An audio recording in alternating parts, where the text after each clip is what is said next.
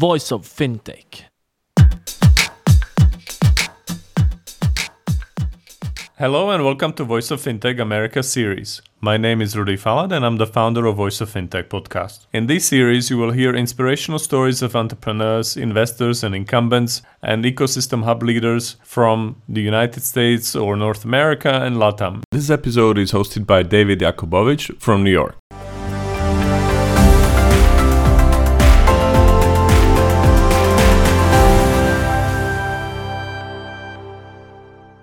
Welcome back, listeners, to Voice of FinTech, where we talk all Web 2 and Web 3 financial technologies.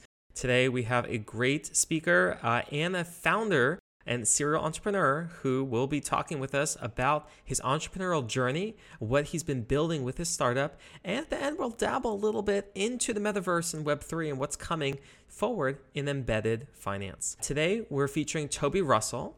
He is one of the co founders and co CEOs of Shift Technologies. We were just chatting offline before the show about how recently we bought a used car in my family, and I wish we maybe went with Shift.com. So, Toby, can't wait to learn more, and thanks so much for joining us on the show today. Hey, thanks for having me on. First, if you could share with the audience, uh, it's been a whirlwind of the last few years. We're now living in our hybrid digital offline online world. Tell us a little bit about your entrepreneurial journey and what led you to found and scale and go public with Shift.com. So, had some bad experiences with buying and selling cars, and uh, was looking at the auto industry from a financing point of view when I was over at Capital One Financial, leading a digital transformation there. And I got to talking with my co founder about the idea that we could transform the way people buy and sell cars with technology, given it was an industry that just basically hadn't been touched in any meaningful way with the internet. I, think back to the days when I used to live in Florida and there was my, my first car after college and it was such an incredible journey because this was like pre iPhone days when we when we bought this first car, and I remember uh, going with my parents and dealer to dealer, and I think it was like a multi-day ordeal. There was just I can't. I think back to that. I'm sure some of these problems that you saw and discovered were some of the inspiration for building Shift. That's exactly right, David. The idea of going from place to place and physically shopping for cars is crazy. And once you've found that car, you then go in with a very expensive, on average, $15,000, $20,000 purchase, and you have to haggle over it. It's active price discrimination that really hurts in particular people who are new to car buying. Disproportionately, the data shows women and folks who are minorities in the country just get actively discriminated against and we act like that's okay. And that struck us as like very wrong. Additionally, I had a personal pretty bad experience selling a car. I'd, I'd gone through all that process and bought a car. And then a little while later, a couple years later, I go back to the dealer where I bought it and I thought, hey, I might want to buy another car. What would you give me if I were to try to trade my car in? And I bought the original car for something like $25,000 and uh, they quoted me 13000 And I thought, whoa, that's like a crazy drop really? And they said, yeah, like we, we, don't know what the deal is with the car and we're not sure what we'll sell it for. So we got to give you this price. And I looked on, they, at this point, they had a website and I looked on their website and that same car was listed for $19,000, $20,000 in mass. It wasn't like a, you know, particularly unique vehicle. And I said, I know what you're going to sell it for. It's right here. It's 18 to 20,000 is listed. There's like dozens and dozens of them. And they're like, we can't be sure. So I said, how about we do this? You guarantee me the 13,000 and if it sells for more, we'll split the difference. And the guy said, we don't do that. And I said, okay, we will. And that was the beginning of the shift concept and pricing model is we actually started with a consignment structure where we would take individuals' cars, put them online, and then sell them. We'd give a guaranteed price and then split the difference or share the upside on that thing. It turned out as we scaled, lots of people were saying, hey, look, I just, I really want my money up front and I just I would rather have a firm price, get cash right away, and eventually we ended up with that structure. But the whole idea was to make it easy for folks to get, finance, and buy their their cars in addition to, to selling a car to make it really simple in the internet. It's uh, even in the, the internet error, I was sharing that there's still a lot of errors out there. And most recently, we just traded in my dad's old uh, 2005 GMC Yukon this is in 2021. We just traded that in. So you can imagine not only our, our car haggling experience, but the trading experience was it's the same as you just described it in 2021. So it's uh, man, wish we used shift.com. When that that is like the same thing. The way that the auto dealers work is they talk about a four box. There's the, what they'll give you for a trade in. There's what they'll charge you for financing. There's what they'll sell you in terms of warranties, and then there's what they'll charge you for the car. And the whole game is figuring out what you care about, what you don't. And then they'll say, "Oh, we'll, we'll give you a better price on you know the car, but then we'll give you less for your trade-in." So essentially, you're getting the same deal. But they, they try to do this in a way that you feel better about it, or where they can move the blanket around, or, kind of make you pay the same amount in a way that you don't notice. And so that's one of the things that at Shift we set a pretty firm policy and we, do all of our pricing algorithm. Whether you're buying or selling, the price is exactly the same. We're not going to like be like, oh, we'll trade in your car for more if you you know do this thing and whatnot. So there's none of that like uh, shell game that goes on there. I can't imagine what you're dealing with there, David. That's a real drag. And the fact that is like the standard, not just among your kind of typical used car dealer, but the standard among new car dealers. You literally negotiate for a new car. They literally do that for you for a brand car off the line. I find crazy in this day and age. Can you imagine going and like negotiating for your you know Apple computer? You'd be like, what am I even talking about here? And so it's a crazy world out there, but changing rapidly with the, the mm. internet revolution here. And of course, there's a, a few digital platforms out there. I think during our, our search, we had looked at some of these platforms like CarMax and Carvana and others. And, and of course, you and your team are leaving with Shift. Can you tell us a little bit about that experience if I were to you know, go on shift.com and, and go about this uh, used car buying experience? So, what's unique about Shift.com is that we buy primarily consumer cars. So, what we think are the best cars out in nature are the ones that somebody else was actually driving.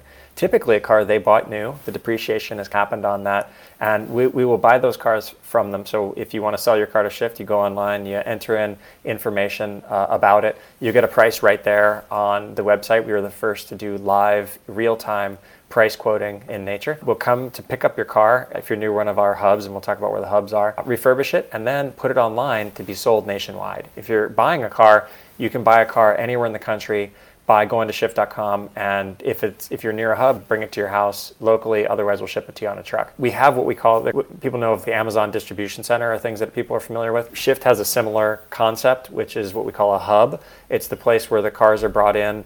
They're refurbished 150 point inspection uh, certified mechanic review for any repairs or updates needed. Do we need to like change brakes wipers fluids you name it. They're brought up to what we call shift certified standard and then are shipped anywhere in the country to be purchased in an online fashion.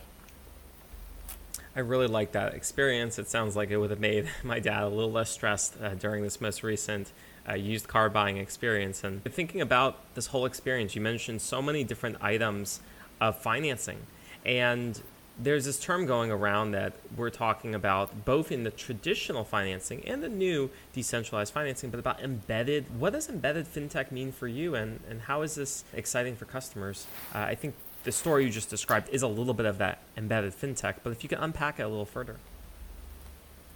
So, the nature of car buying is that it's an expensive purchase. When we first got Shift going, a lot of like we had a great user experience, but the number one request from buyers was, "Hey, this is awesome, but do you have financing with that? can you can you help me finance this thing?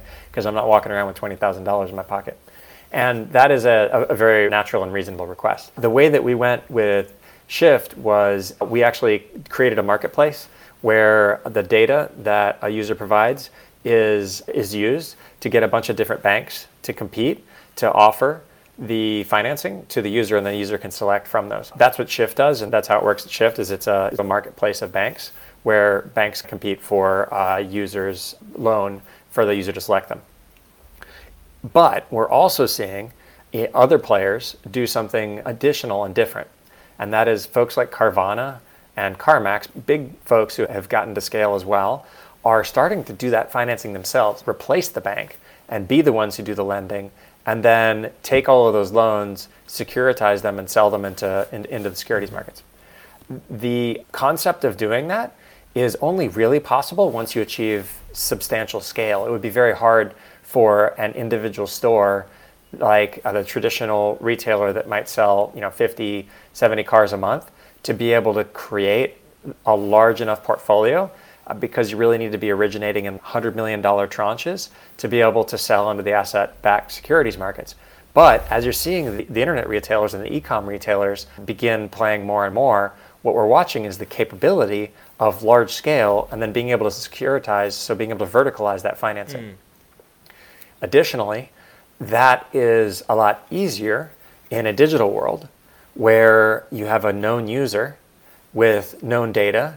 You can rapidly pull credit and also um, pull together a lot of other information, including the car that people are shopping for, believe it or not, when you're doing risk management and underwriting, the actual vehicle that someone's shopping for. Say if you're shopping for a red Corvette versus a gray Honda Civic, it turns out the person shopping for the red Corvette, on average, across the board, you're going to have a riskier uh, loan on that thing, just uh, as an anecdote. So there's a bunch of different data pieces that you can assimilate and pull together when you're working in a uh, digital platform e-commerce world at scale, and you can do the funding. So we're seeing embedded finance, i.e., verticalized finance, mm-hmm. begin to happen in the mm-hmm. auto space. And this verticalized finance, I think we're seeing all around even in other industries. For example, there's been the rise the last few years of the buy now, pay later BNPL movement, right? With Klarna, Affirm, Afterpay, and others. A lot of growth there. So it's fascinating how the entire embedded finance industry is continuing to shift and to evolve as a macro trend. That's exactly right. And, the, and, and David, what you're seeing there is uh, retailers are saying, hey, I've got a user I can plug them into somebody else's financing flow very easily here, right at the point of sale and the checkout. And what I, I would start to speculate is what we're seeing in the auto space, the verticalization and the change in a business model, not just selling metal, but increasingly the margins going way, way down and sometimes even being negative on the metal, but beginning to sell the money and making money on the money. Uh, being a fintech company as opposed to just a retailer is what we're beginning to see in auto. And I would hypothesize that's about to start happening a lot more outside. Klarna and Affirm, others are the beginnings of that. They're the of that for a lot of e-commerce retailers. But I wouldn't be surprised if we start seeing the larger e-commerce re- retailers start to actually do their own underwriting and start securitizing, doing the securitizing those loans and uh, hold them on their books and or and or selling them off so as to be able to truly verticalize that again because they have a known user They've got user data and they've got a whole bunch of other data that can be used to underwrite in a really unique way. And so I think that the Affirm and the Klarnas are the beginning of it. They're a, a supplementary, but my hypothesis here, David, is that we're actually going to see uh, a lot more of that and the concept of making money on the money as a core business model for a lot of e-commerce retailers. I would definitely agree that we are seeing that trend more and more. Myself, also as an investor in the space, mostly focused on data ML, we're seeing a lot of that privatized working capital play with enterprise, but I think it is trickling down to consumer in different aspects. So very fascinating for the future of embedded finance. Speaking also to the growth of Shift, you've been at the helm and seen the growth over many years into now the public markets. At the, the pandemic, uh, you went public with a reverse merger back in 2020. Can you share with us more about your experience scaling up Shift.com and taking the company public? Yeah, it's a great, incredible journey on that thing. So the first part is the, the growth. And we had to really drive and, and grow a company and heading into the pandemic, there was a lot of nervousness about that. Lots of people were looking at this being like, whoa, are, are we going to be shutting down? Uh, CarMax, for example, in California, literally shut down stores, which is like unheard of. They, like retail stopped going into the pandemic. And we had this sort of seminal moment of are we going to do something like that, shut down? Or are we going to go the other way and, and really continue and accelerate the growth? And our, our team did some just amazing work to create the concept of a contactless test drive, contactless purchase. And the e commerce aspect of our business really shined in the pandemic environment where we were able to create a safer way to buy a car. And that is you can go online, shop, not have to talk to anybody. You can enter in information, get your loan financed, have that car delivered to you near a hub in a place like San Francisco or LA, San Diego, you name it. You're able to have that car brought and you can test drive it and they'll let you drive the car on your own without anybody in it. So a totally contactless shopping and buying experience which was quite innovative and a pretty breakaway thing going into a pandemic where not only did people previously feel uh, taken advantage of by used car dealers, but suddenly the traditional used car dealer of having to sit in a back room for four hours and uh, try to deal with things like financing felt not only uncomfortable but outright unsafe. Uh, and so what we saw was just tremendous growth through the, the pandemic time as we really leaned into and making sure that people could still access vehicles in a time when a lot of people felt that public transit and rideshare and other options were looking really not very good. Mm. And of course, through all that growth as well, uh, you went through a reverse merger, which went through a process in 2020 into 2021, where you're now a public company, which means there's additional growth additional opportunities moving forward. Can you tell us a little bit about the forward-looking plans to expand Shift? It's a, a great question. So we, we did do a, a, reverse merger or a SPAC. We were one of the earliest ones to do it. And a lot of people ask me the question of like, why did you do SPAC instead of traditional IPO? And uh, there's a bunch of great, re- there's a good conversation to be had about that for all, all folks who are interested in taking a company public. Um, I would describe SPACs, IPOs, private fundraisers, 144A mechan- vehicles, you name it, uh, all as tools in the toolkit. There's not, and even, and i for a long time, I talked to our team about we eventually will take this company public, and it is likely to happen sooner rather than later because it's a relatively capital intensive business. We have a lot of operations, uh, a lot of technology to build, and cars to finance, et cetera. And so we knew that given the capital intensity, we would need to be able to access public markets, which tend to be a good fit for that kind of that kind of business. And I usually coach and advise people on, hey, choose the methodology and the approach, be it an IPO, a, SPAC, you name it, based on does that tool meet the needs of your company? And for us at that time, we were in the middle of a pandemic where we weren't really sure where markets would be at any given time. We wanted to do a big fundraise and capitalize the company substantially to keep driving growth. And there's this kind of relatively new framework or concept tool in the toolkit called a SPAC that was the way to do it. It's a special purpose acquisition company, is what that stands for. And we went ahead and used that as one of the early ones to do it. And it worked out quite well for our needs in terms of taking the company public. Now, one of the things that I would describe as the transition from being a, in the early days a kind of uh, fast moving, experimenting, learning machine startup to a uh, larger scale public company is there's a pretty significant cultural difference there. And the trick really is to be able to not lose the innovation and uh, as Jeff Bezos talked about, every day is day one, and that entrepreneur hunger and heart whilst being in an environment where you have to consistently and reliably not only deliver but beat expectations. And that was a quite a journey to lead the team through that cultural transition to being in what we would say raise and we raise expectations and earnings, beat the expectations, raise them again, and, just continually do that as the expectation of the public public mm-hmm. markets. So that was a, an interesting cultural journey and change. That's fantastic, and it's great to see the continued growth as you're driving uh, for more market share and more opportunity to bring shift to the whole economy for the used car buying experience. Uh, thinking through where you've been and where you're going, we of course are seeing that the embedded finance market and the whole fintech market is continuing to shift and evolve. And some of that's gone with the merging of online offline transactions with a little bit of the Web3 world that's been all the rage the last couple years. I'd like to hear some of your thoughts, maybe some of the non shift thoughts on the general market and your take on trends of where you see embedded finance going. Yeah, nothing to do with shift, but if you begin piecing together some of the observations that we've just talked about, David, you see a world where consumer underwriting used to be about, hey, can I get access to the data and find a communication channel to the consumer? And you saw entire companies like uh, Capital One Financial was a massive innovator on that by figuring out how to marry up a zip code, name, and credit data to do to build a really innovative direct mail lending machine. The next generation of that is emerging. Uh, and it's emerging not just for banks that want to do underwriting, but as we talked about before, that access to customer and access to unique and valuable data for underwriting is increasingly available to a web platform or a mobile app in, a commerce setting is a, a classic example. And the machine learning capabilities that are beginning to exist to be able to assimilate the, that data and be able to do real time underwriting and analytics is increasingly becoming accessible to a wider and wider audience.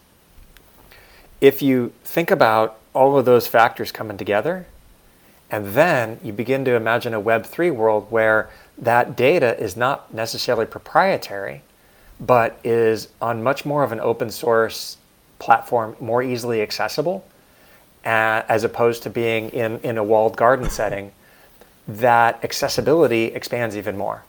And so, uh, an app, say a, a Taxi Magic, I create a company called Taxi Magic, or you might be more familiar with an Uber, would have access to an enormous amount of proprietary and then non proprietary data, machine learning, and be able to do that all at scale, such as to be able to fund it.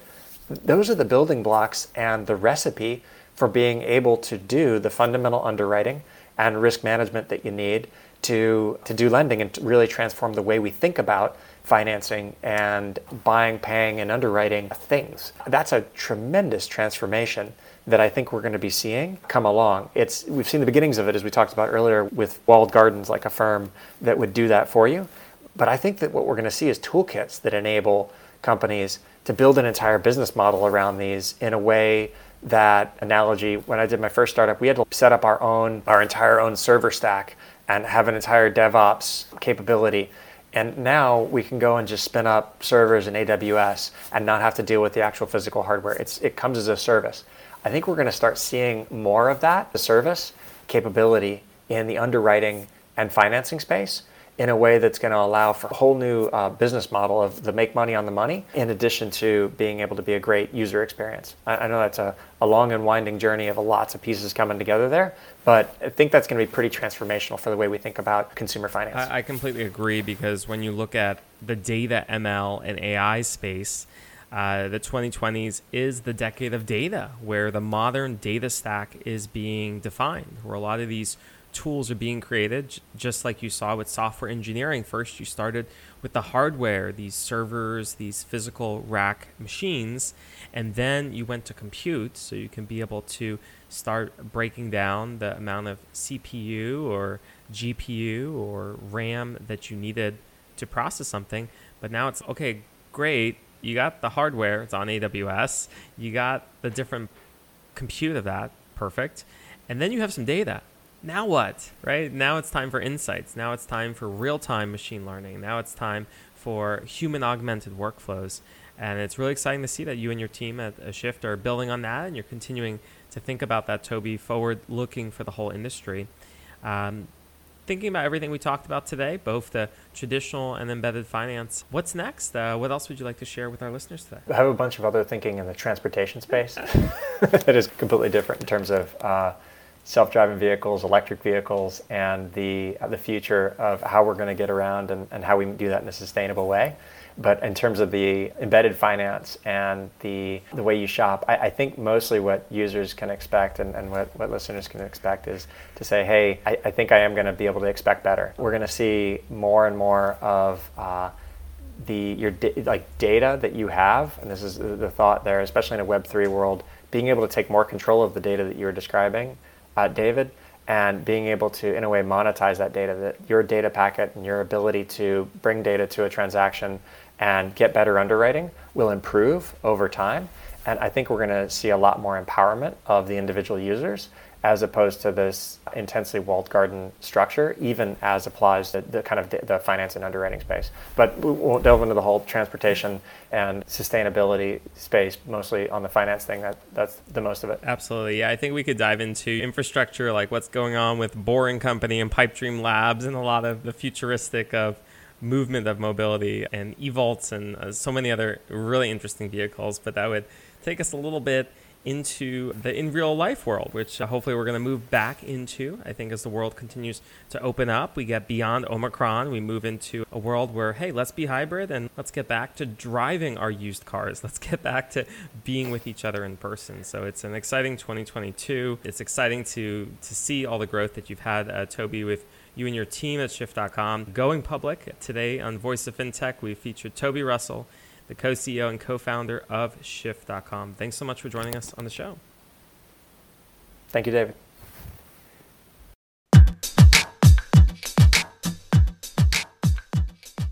Thank you for listening to Voice of Fintech podcast. If you haven't already, check out also voiceoffintech.com, where you will find all the episodes and additional resources related to the podcast.